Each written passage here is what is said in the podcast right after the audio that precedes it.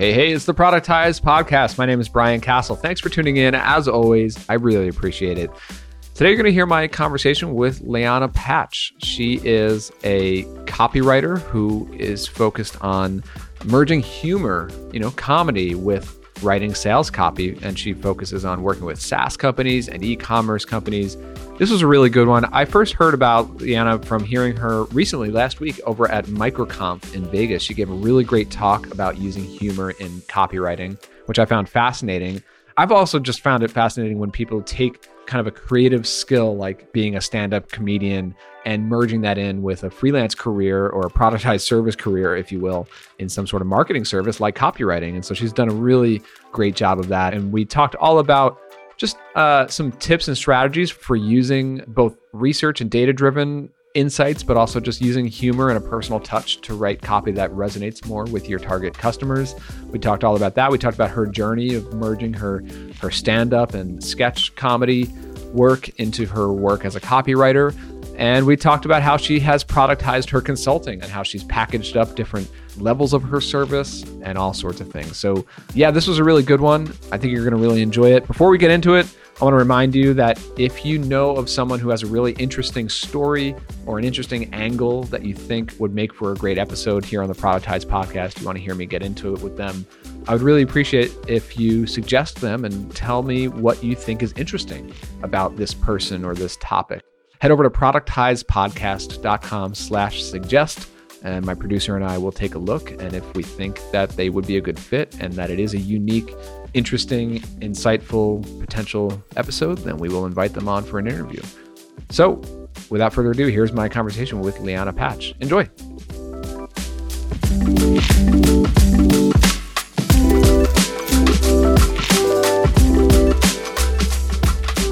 All right, I'm here with Lianna Patch from Punchline Copy. Lianna, how's it going? It's so good, Brian. How are you?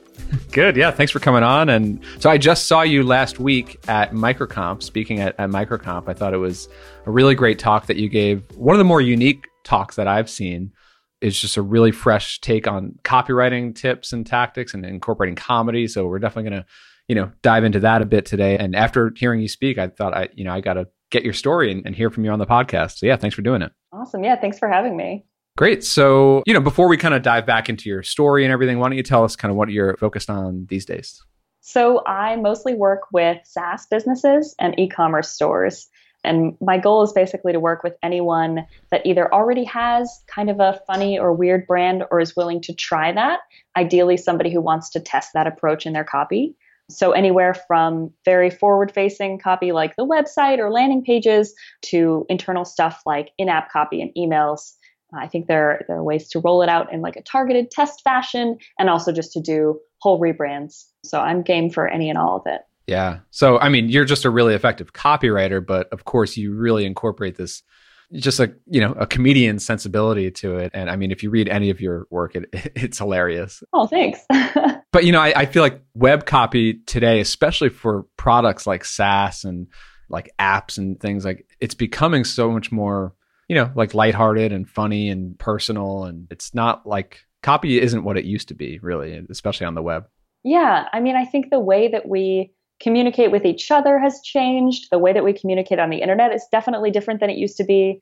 I kind of get turned off by super formal emails now because they don't feel like they know who I am. So I think there's we're seeing that shift toward more personable, more casual copy, um, and it feels more honest on the part of a brand. Yeah, totally.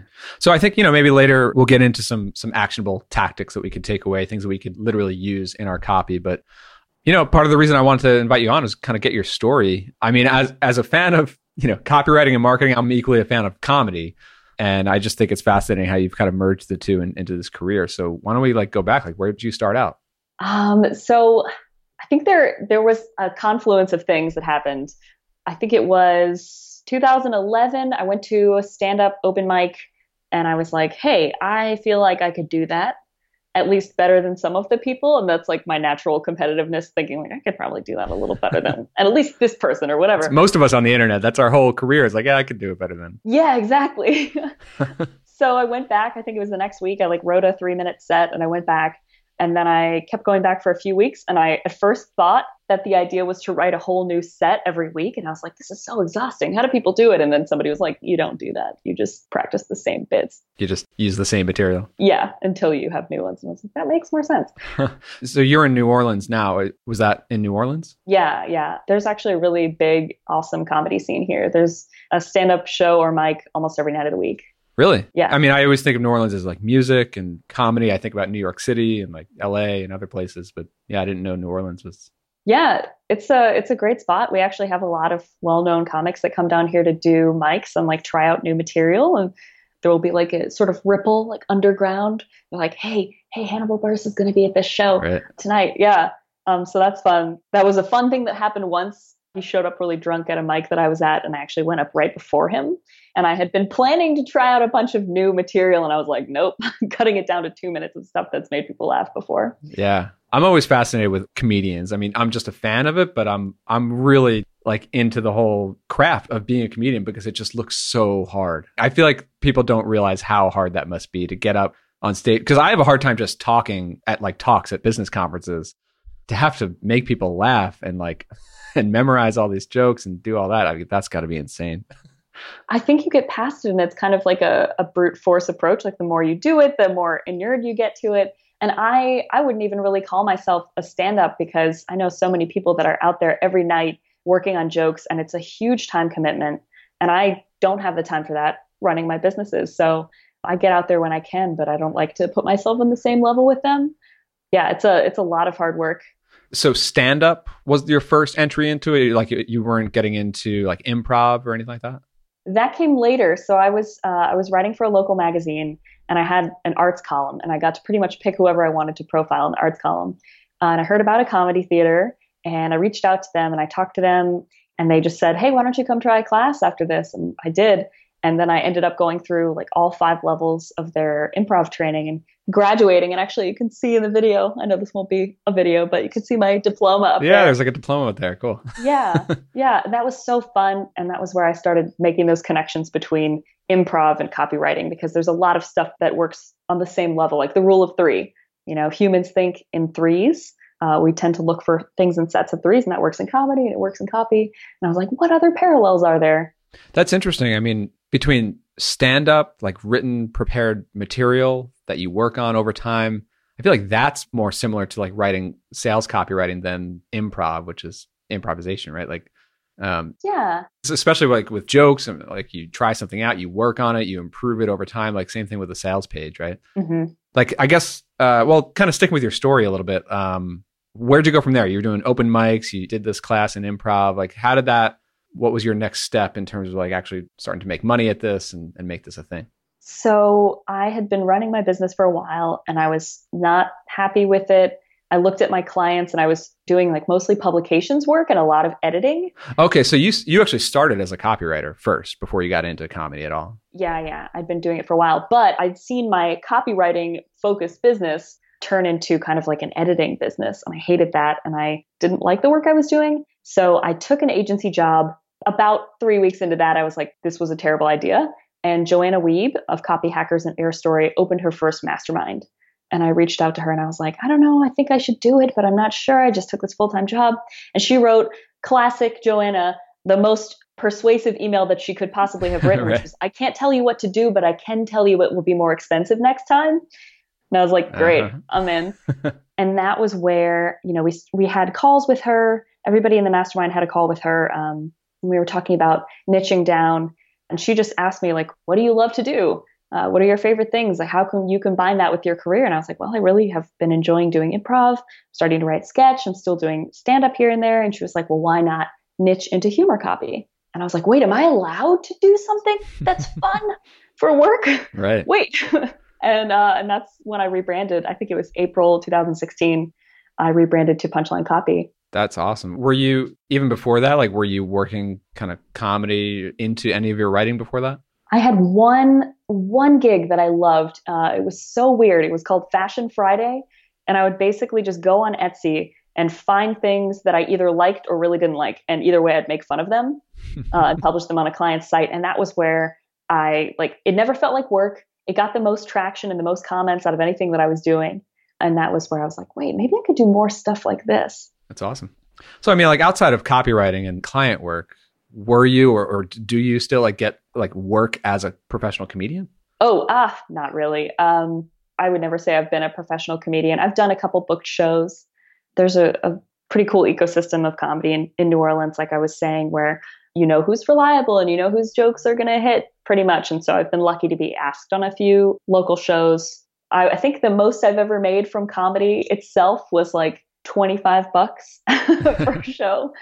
But I mean, most comedians out there who probably consider themselves to be professional comedians, they're probably making about the same. Yeah, right? it's tough. So I, I'm lucky in that I get to consider it a hobby that informs my work and a way to be a practitioner. So I can, you know, stay fresh and like have the experience of being on stage regularly, which makes me a better comedy copywriter, a better copywriter in general, and a better speaker. Yeah, I mean, I think that's great. I mean, how many comedians, musicians, you know, artists out there are just they're hustling to do the the open mics and the you know getting paid nothing, and during the day they're waiters or they're doing some they're in a cubicle or something, and you, are yeah. actually taking that skill of comedy and actually applying it to your paid work, right? Yeah, that's that's the goal anyway. It's awesome. Yeah, I mean, I I was um before I got into web stuff, I was really into music and production and like composing music for TV and film and stuff. I was I thought I was going to do a career in that. And this was like just a few years before the iPhone came out was when I was like going through college and all that and and then, you know, out of college, all just unpaid internships at studios, like nothing. There's really no path to go start making money at this. And then I kind of pivoted and became a web designer, got into products and stuff. But like now, like I hire audio editors for my podcast and stuff. And I'm just like, oh, if I was in that game now, there are so many different opportunities where you can take this like creative skill or creative technical skill and apply it to web stuff like podcasts or YouTube shows or anything. And, and it's like exactly what you're doing here with like comedy and like, you know, and it's a perfect merger of, of the sales, copywriting, and, and everything. So, yeah. And one of the things that I, in that sort of vein, one of the things that I'm trying to do is systematize the approach to figuring out a client's humor style. Um, so I'm creating tools like humor quizzes, um, and I have some interview questions that I usually ask to get a sense of the right style of humor for a brand. And uh, on the nerdier side, like I love reading about humor, especially the psychology of it, like what functions it plays in the brain. So I'm trying to figure out a way to make it more systematic and more scientific, and thus more predictable in its results. So testing is great, but I don't want to just throw spaghetti. I want to be able to say, okay, based on what you've told me about your brand, based on what you've told me about your audience, I think this approach is going to work well. I think these are the jokes that make sense with that approach, and I think here's where we should deploy them. Yeah, I like that. I mean, it's I hate these things that I hear like, oh, if you always use a yellow button, then it's always going to work on your sales page or whatever. And I, I hate that stuff because it's like, first of all, it doesn't always work. It totally depends on the audience, depends on on your site, your brand, and all this stuff. And so, you know, you can't do the same thing with comedy. Like if you use literally the same joke every time, it will always sell your product. I mean, that just won't work. But I guess if you're really matching it to their preference. Yeah. And being very careful about what you test and changing only one variable and things like that. I think there's a huge there's awareness in the conversion optimization community that tactics and hacks are kind of played out. Right. Like you're saying, like yellow buttons convert better. No, not necessarily. It's always going to depend. Um, contrast works. You know, that's the thought behind the yellow button or the red button or whatever color you want to choose. Yeah. So getting back to the methodologies and the psychology behind tactics instead of just saying like apply this quick fix and see what happens. So what are some of those things that you try to in your research you, you try to get from the client when you're like starting out with a project? I so I do quantitative and qualitative research. Um, quantitative being, you know, give me access to your analytics. I'll go through and see where, like, how people are getting to your site, where they're falling off, and then look at those pages and see, like, heuristically, what might be wrong with this page. Oh, there's a link that's broken in this browser. Uh, and sometimes I ask them to do this kind of stuff because I'm not a super techie analytics person. So I'll say, you know, go through your your data and tell me um, what you see, give me the big takeaways, or I'll ask a colleague. But that's a good place to see where problems are happening, and then we have to figure out why. And that's where the qualitative research comes in, where you ask people, you know, one of the great questions that I know you heard at MicroConf that a lot of the conversion copywriters are using uh, is what was going on in your life that brought you here or it brought you to try to solve this problem. So it really gives you a sense of people's awareness of their own problems, whether they even know they have one, whether they are now looking for a solution, whether they're considering your solution specifically by name, how ready they are to buy, how much information they need. So I, I like to dig down into all of that stuff. Um, if they've run surveys with people, I just say like pile the data on me. And some clients are like, uh, we have so much, I don't want to give it all to you. And I'm like, no, it's fine. Uh, I'll go through your survey response. Yeah, more the better. Yeah, exactly because that's where you see those patterns come through and you see interesting sticky phrases that you can just pull out and use verbatim in the copy. And i think that's uh, just the the one bit you, you said there about like what was going on in your life at the moment that you decided to go look for this product or look for a solution. Because you know so many of us as we do this like product research or market research yeah you know generally what problem you're trying to solve but like why does the customer get to a point where they believe that problem is urgent enough for them to actually go take action because so many people have that problem they just let it sit for for a year you know? Yeah something becomes emergent about it and they're like i just can't stand this anymore. I'm so frustrated by x and then you get the super emotion based copy and you can play right into that and it's not it's not like a you know it's not using them um, but it's meeting them where they are and making sure they know that you're right for them. Yeah. So when you start working with a new client or a new project like how do you start to approach like all right well what is the comedic style? What, how are we going to you know resonate with the customer and make them make them laugh but also make them feel like yeah that's for me? Yeah. Well a lot of the time people come to me and they say i really like your style in particular which is kind of like wacky and goofy and self deprecating and absurd. So that's a good baseline for me to start from. Uh, if they have other ideas about humor, I'll send them that quiz that I mentioned, where I ask them, you know, what shows are funny? Um, what books do you think are the funniest? Stand up comedians, cartoons, comics, things like that.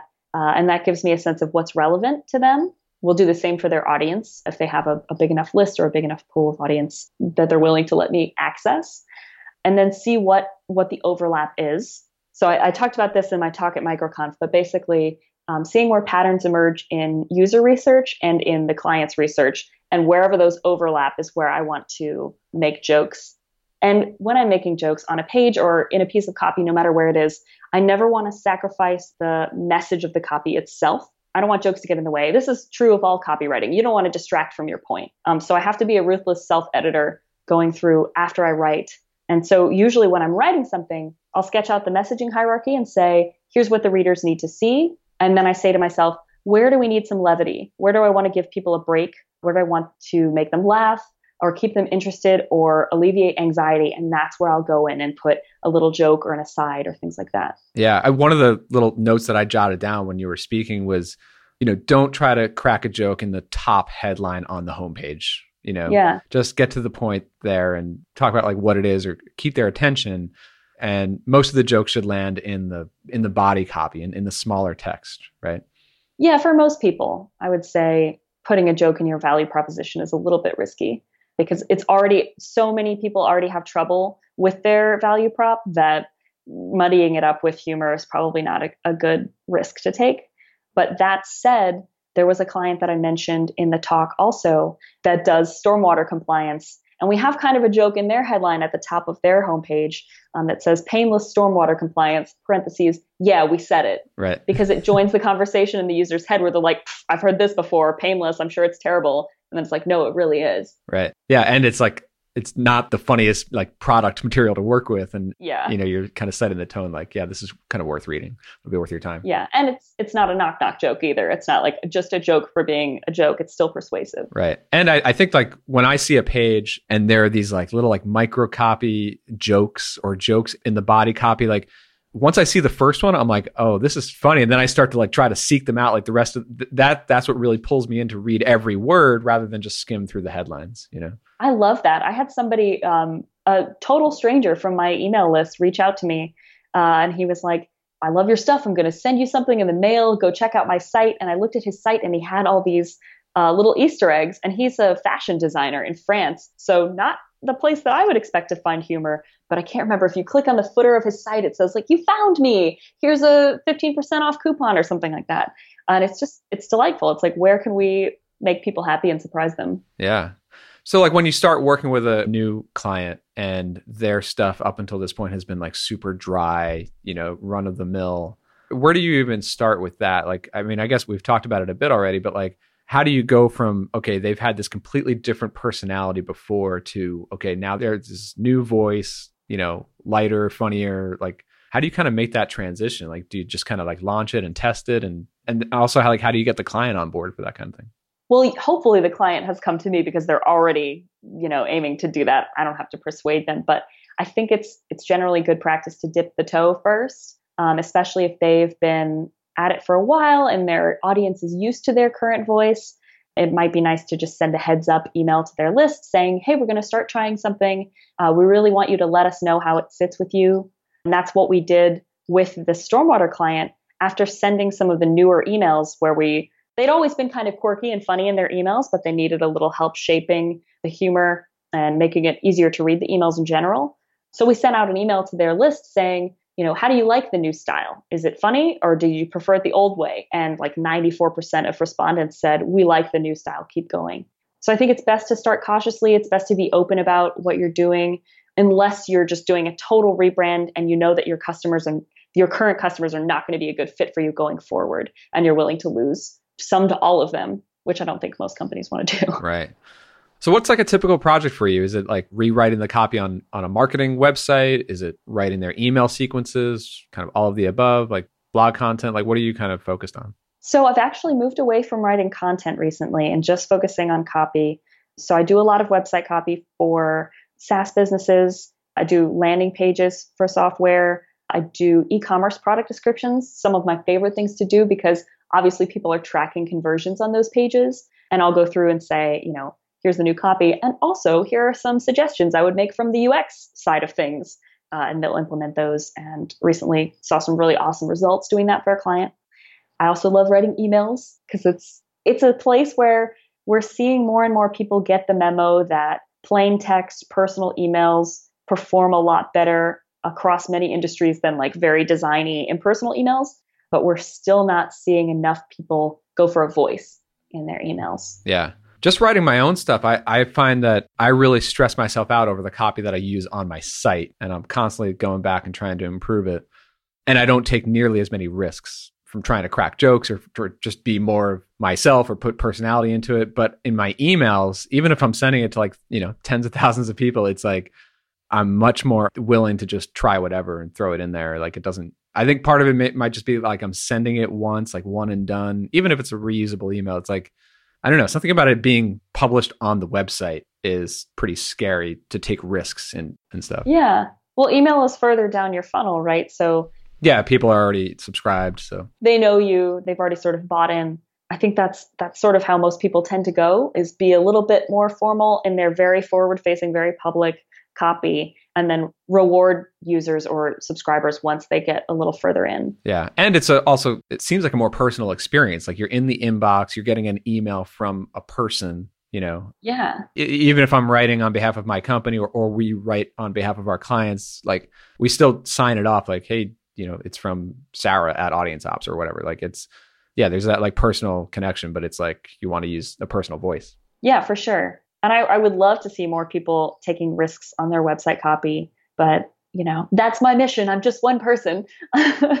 Yeah it's true. It's like it works especially once you have a really good idea of who your best ideal customer is. I, I guess is that a challenge that you face when you're working with clients? Like somebody comes to you and they sell their product to everyone and it, yes. and it can apply in like a thousand different use cases. Like how do you work with that? Uh, they're, they're like i know we want to be funny. I really love your work do your thing with this? Like, yeah. how do you work with that? We want to work with you. Our target market is women. Right. And you're like, cool, awesome. Um, the first thing that I say is, how can we segment? You know, what segments make sense both in your products or your services to divide people by uh, and in the types of humor that we might deploy. So, for example, if you have a segment of older people, there might be a type of humor that works better for them, whereas younger users are super into absurd nihilist memes because we spend all day on the internet and we, we see that stuff on Twitter all the time. yeah, so segmenting, if they haven't already, is really important. And then, you know, creating different versions of the humor, different versions of the copy for each of those segments. Obviously, not if you have like a thousand different segments, which you shouldn't, but you know maybe like five user segments and this the message is the same throughout because whatever we're selling or presenting is the same but the framing and the humor is different in each. And then obviously doing some of that research and that feedback to see how things worked out, to see how people reacted. Right. And the nice thing is that you can like A B test stuff. You could Yeah. target landing pages at certain segments. You know, you can have certain products that are for, for certain people. So Yeah. very cool. that's one of the things that I want to do is, um, and I've done a little bit of it, but you know, I've I've had this open call for especially software companies that want to just A/B test a straight written version of the page. You know, I'll write it based on research. Here's what the messaging is. Here's the whole page, and then a version of that page that's exactly the same but with jokes, and see what happens. Sending the same type of traffic split both ways. Yeah, I like it. Cool. So, like, can you take me kind of like through the process of working with you as a as an outside consultant coming into a SaaS company, working on the copy or improving the copy or writing the first version of the copy? Like, I've always kind of tried to hack together my own sales copy for the things that I'm selling. I mean, I've hired out for like blog content, but the homepage and landing pages, I typically try to write myself whether that's a good idea or bad idea. Like I always feel like because I, feel like there are other founders in this situation, especially bootstrappers, who are like, "It's my product. I know it better than anyone. I know my customer better than anyone. I'm sure Lianna is a great copywriter, but how can somebody else write for my thing? Like, how do you approach that? And I guess we again we've we've talked about a little bit, but like, what's the whole process of if somebody wants to try to hire an outside copywriter for the first time? Like, what can they expect in terms of handing that over? Yeah, I think it should always come back to that research that we talked about. And that's not just a way to get to know the market, but also to get buy-in from, you know, founders who may have trouble letting go. And it's not just like, hey, I'm going to disregard everything you know about this product you built for these people, but it's tell me what you know and what you think you know. And we'll see how that matches up with your actual users and what they say and what they need to hear. Um, so once you have that data, you can come back to them and say like, hey, you know, you were right on target or you were almost on target, but here's one thing that we missed and here's why I'm going to change this or put this on the page. So that's it always comes back to that. And the thing that I really like about starting with the research is that it helps me just completely structure a page knowing um, people's level of awareness, where they're coming from, how they phrase their problem, tells me, oh, this message came up the most by far in all of the research. So we need to put that like right away on the page, first thing at the top. And then we'll supplement with these other messages down the page. And then it becomes sort of an issue of informational architecture instead of like free flow writing. So when does do you start to kind of interface with the designer or the person working on the website? Like do you give them the copy first and then they design the page around that? Or they already have a design you fit your words into the page? Like how does that usually play out? So when i'm doing one of these like from scratch landing page projects that starts with research the first thing i do after that messaging hierarchy is made is i'll draft the page in google docs and i'll send it to the client and say here's the structure you know tell me if anything stands out to you are we missing anything in your view and that kind of thing and once they give the go ahead or they make any minor revisions, I'll put the copy in a Balsamiq wireframe. So I'm not a designer, but I am a, a, visual person, and design needs to support copy and vice versa. Yeah. So I say copy first, then design, but they have to play so well together. Um, and if the client has a designer and they they opt out of having the wireframe, I will work one on one with the designer and say, hey, you know, actually this piece of body copy is a little more important. Can we emphasize it on the page either by making the the font bigger or putting a highlight around it, a call out, whatever you need to do. Um, together. So it it all needs to play nice. Uh, and then once the design is final, I'll take a look at it and say like, okay, it's it's rendering well on like across mobile and desktop and different browsers. Yeah, I like that tip of using um, Balsamiq. That, that's exactly how I've used it. Yeah. In almost every site that I've done, I I do usually start in Balsamiq, and I write the first version of the copy right there in Balsamiq. Usually, nice. You know, I, I know a lot of people use like lorem ipsum and like, oh yeah, I'll fill it in with real copy later, but yeah, like getting the words, at least in a direction on the words, like totally dictates where the design is going to go. Yeah, I think that's the danger of people who start with just templated pages for whatever they're building. They're like, oh, I need copy here, here, and here because that's how the page is built. That's not necessarily what your research is going to say. Right. So where does it go from there when you're working with a client? Like, so you get the copy together, the designs are all merged in, the, the site is getting launched. How far does your engagement then go? Like, do you work with them ongoing to kind of test and look at analytics and make tweaks and, and things? It depends by client. Some people come back and they say, here's how it's doing. I always check in, uh, A, to make sure it launched because, as we know, sometimes projects don't go live on schedule. I would venture to say almost always. Yep. and B, to see if there's anything that they need help with. Um, and then I'll take a look at the copy once it does go live and see like, hmm, did they change anything before you know it went up, and why didn't they feel comfortable reaching out if they if they did change anything? usually that doesn't happen, but sometimes people get cold feet about a joke here and there, or they say, can we have an alternative headline to test in this section? Um, and so usually it's pretty minor after you know launching or after the final draft. Very cool. So, I mean, I know that there are a lot of you know consultants out there, a lot of copywriters in this audience too. Um, a lot of people interested in like productized services and different things. So, like, I'm kind of curious, how are you finding most of your clients these days? I mean, obviously you're out there, you're speaking, you're like doing, you're on different podcasts and articles and things like that. But like, what are the kinds of things that you're doing to make sure that you're getting really great SaaS companies and, and e-commerce companies coming to find you? Boy, that's a great question. Uh, I have things that I should be doing more of. I've been lucky that most of my clients are finding me through word of mouth. And I think these days, actually, they're Googling funny copywriter and I come up first. Oh, that's great. Which is awesome. Yeah, I just found that out. Uh, that was exciting. so they know what they're getting and they know what they're looking for. I should, you know, I should be doing more self promo, but when somebody comes to my inbox, I'm just like, you know, I have a little form that tells me if we're a good fit. If we are, I schedule a call. If the vibe is good, then I proceed with either a proposal or recommending one of my productized services. And I keep adding to that library because I just I want to make it really easy for the right people to find and work with me. Yeah, just say like that's the thing that I need or want and yeah, easy. Yeah. It's so nice to be able to point them like, "Oh, you have a landing page that you want to test humor on and it's already written? Uh, here, I have a service for that." You know you need a brand new email for your abandoned cart sequence here i have a service for that so you have all your productized services kind of laid out here on your website but like what can you give us like kind of like the lineup as it stands today obviously these things change but you know we're recording here in, in may 2018 but yeah what can kind of people expect when they're working with you so I've, I've just had a lot of fun with this. Um, I have a business coach, and we were talking about my service lineup and making sure there's something at sort of every level to get started working with me. Uh, and they're all branded with boxing terms because my business is punchline, and there's a lot of punching going on. Ah. so the the lowest level service I have is the Jab, and that's an email copy punch up. That's where you have an email, probably in an uh, automation sequence, and you're not seeing the results you want from it uh, you're not seeing enough click throughs, you're not seeing enough opens, whatever metric you're measuring. Um, so you can buy that, and I'll look at your email and make it better, and ask you some questions about you know your audience before I do that.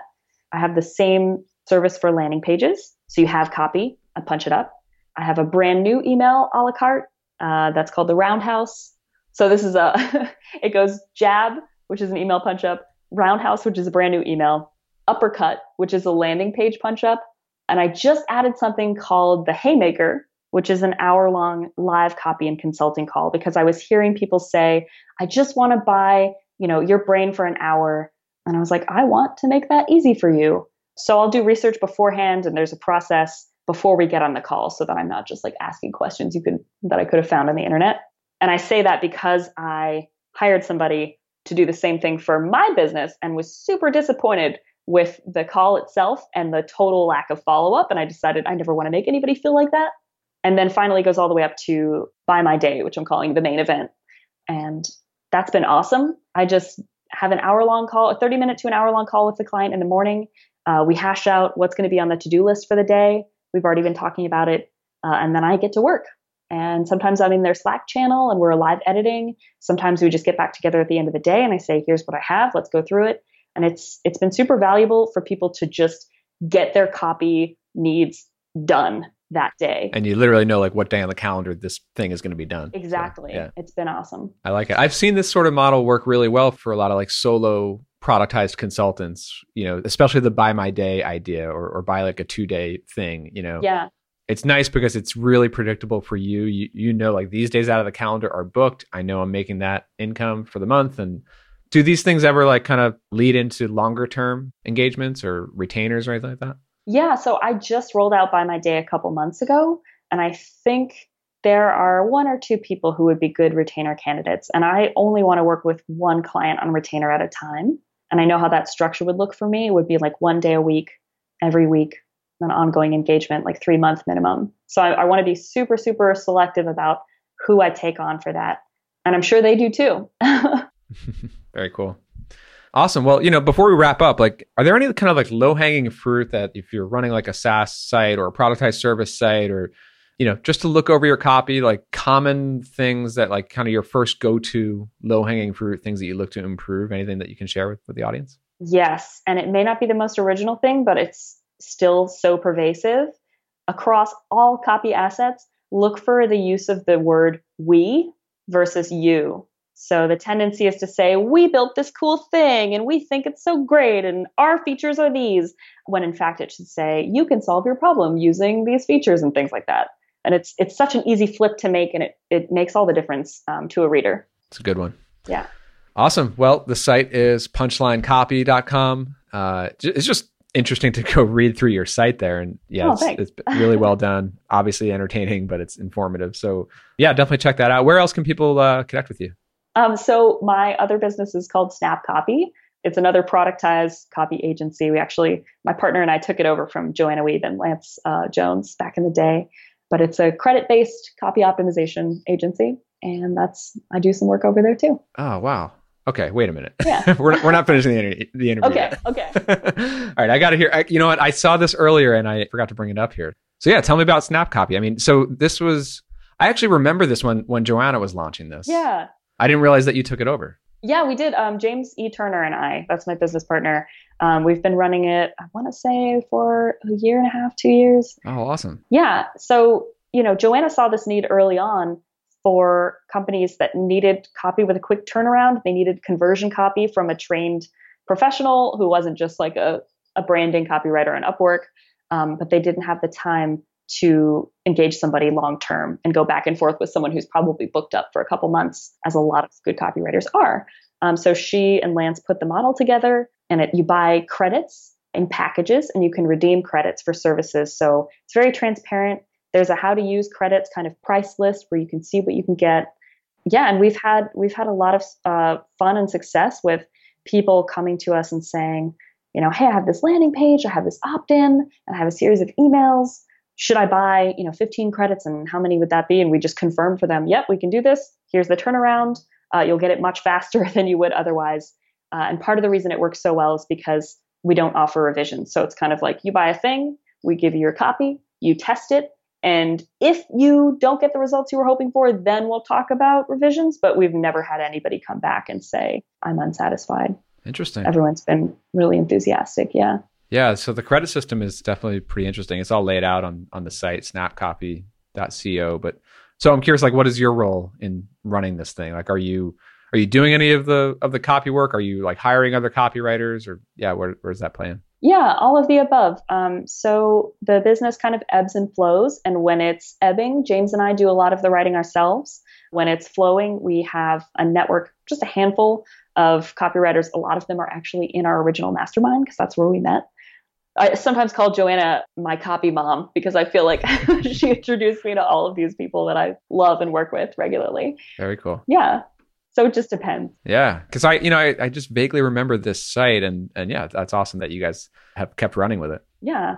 Great. So, you know, I usually end these interviews just thinking about like what's next. So we're like halfway through 2018. What are you looking ahead to for the rest of this year, next year, things that you want to get into? So I'm doing more speaking. I'm taking a version of that talk uh, that I gave at MicroConf around to a few different events. I'm really focusing on that systematizing project that we talked about, just making sure it's very clear, both in my mind and in potential clients' minds, how I approach humor. Um, working on some case studies from the good results that I've already gotten because I'm the cobbler without shoes when it comes to writing my own stuff. Uh, yeah. That's something that I'm always behind on. Like I, I, did a few case studies early on, and I need to get more up there. It's just been yeah too busy. A friend of mine actually has a productized case study copywriting business, and it's called Case Study Buddy. There you go. And so he's the one that I'll be turning to for mine. Yeah, I just want uh, I want more people to feel comfortable trying humor and trying a lighthearted approach and measuring how it does. Yeah, Love it. Awesome. Well, uh, yeah, thanks for doing this, Lianna. A lot of good stuff here. We'll, of course, get all of this stuff linked up in the show notes. Awesome. So, yeah, thanks for doing it. Thanks so much for having me. This was super fun. All right. Have a good one. You too.